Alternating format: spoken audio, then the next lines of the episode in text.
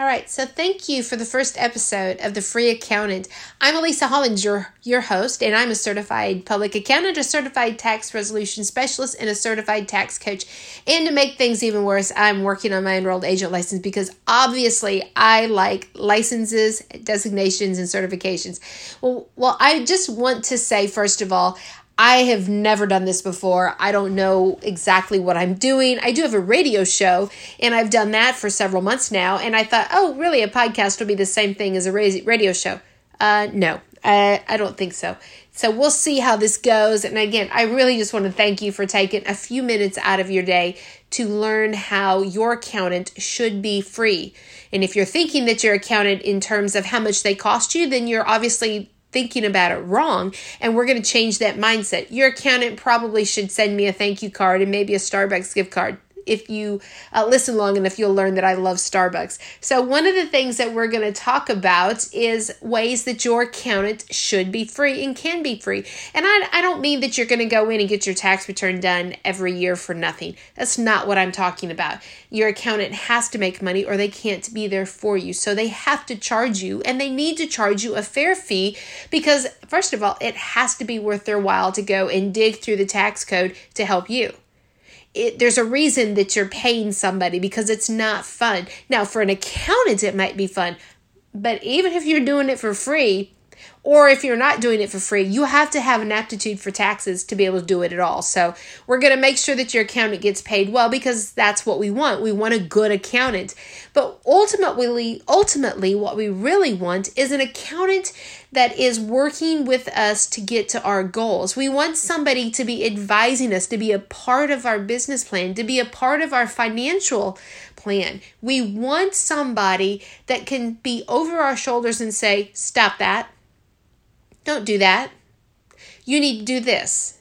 What are you doing here? Let's plan here. Let's make some changes. Oh, what are your goals? Oh, you've got a kid going to college. Let's make some changes. So, you want somebody that is going to work with you with where you're going. You want somebody walking and running alongside of you at whatever pace you are you, you know you're doing.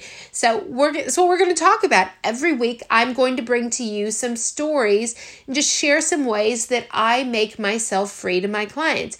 And it's really because I I take the time to make sure that I work with people that I can help. If I can't help them, if I can't save them money in some way, whether it's preventing an audit, whether it's in the form of helping them make good decisions, if I can't help them save them money, then I don't need to be working with that individual. Now, I I will admit I do have taxpayers and clients that just pay me because they don't want to do it. I get it. I pay people to mow my yard. I don't want to mow it. That doesn't mean that I can't but I pay somebody. And in essence, by paying somebody to mow my yard, I'm actually making money. And uh, that's just a different way of thinking about it. But in your situation, let's see if we can find some ways to help your accountant to be free for you, whether it is in the form of paying for it now or paying for it later. So, one of the things that we're going to talk about every week, as I said, is, is, is a win that I have with my clients. And I'm going to do my very best to keep these short and keep these real. I don't want them to come across as made up, I don't want them to come across as scripted. I want them to be just me and you talking. Well, maybe me just talking to you, okay? You do the listening, I'll do the talking. But if you do have questions, if you do have anything you would like me to talk about or to share about, feel free to, to you know to email me or to, to I'd say call me. You can't call me. That's what I tell my clients. Give me a call when you have an opportunity. Feel free to email me or to post in the comments um, anything that you are curious about, okay? And if I can answer it, I will. And if I can't, I'll I'll let you know and I'll let you know why.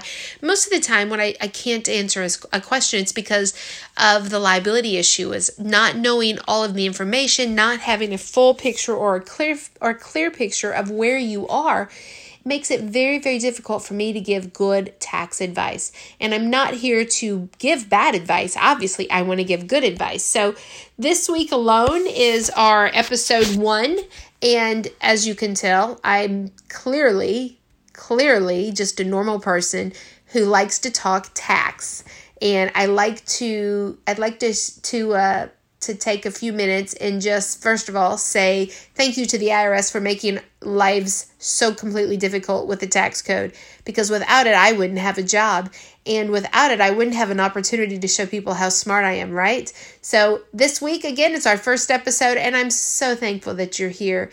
And uh, next week, we'll talk about some really cool stuff. Again, it'll be tax related, and we're going to talk about some wins that I've had with an offer in compromise. Until then, I will talk to you later. Bye.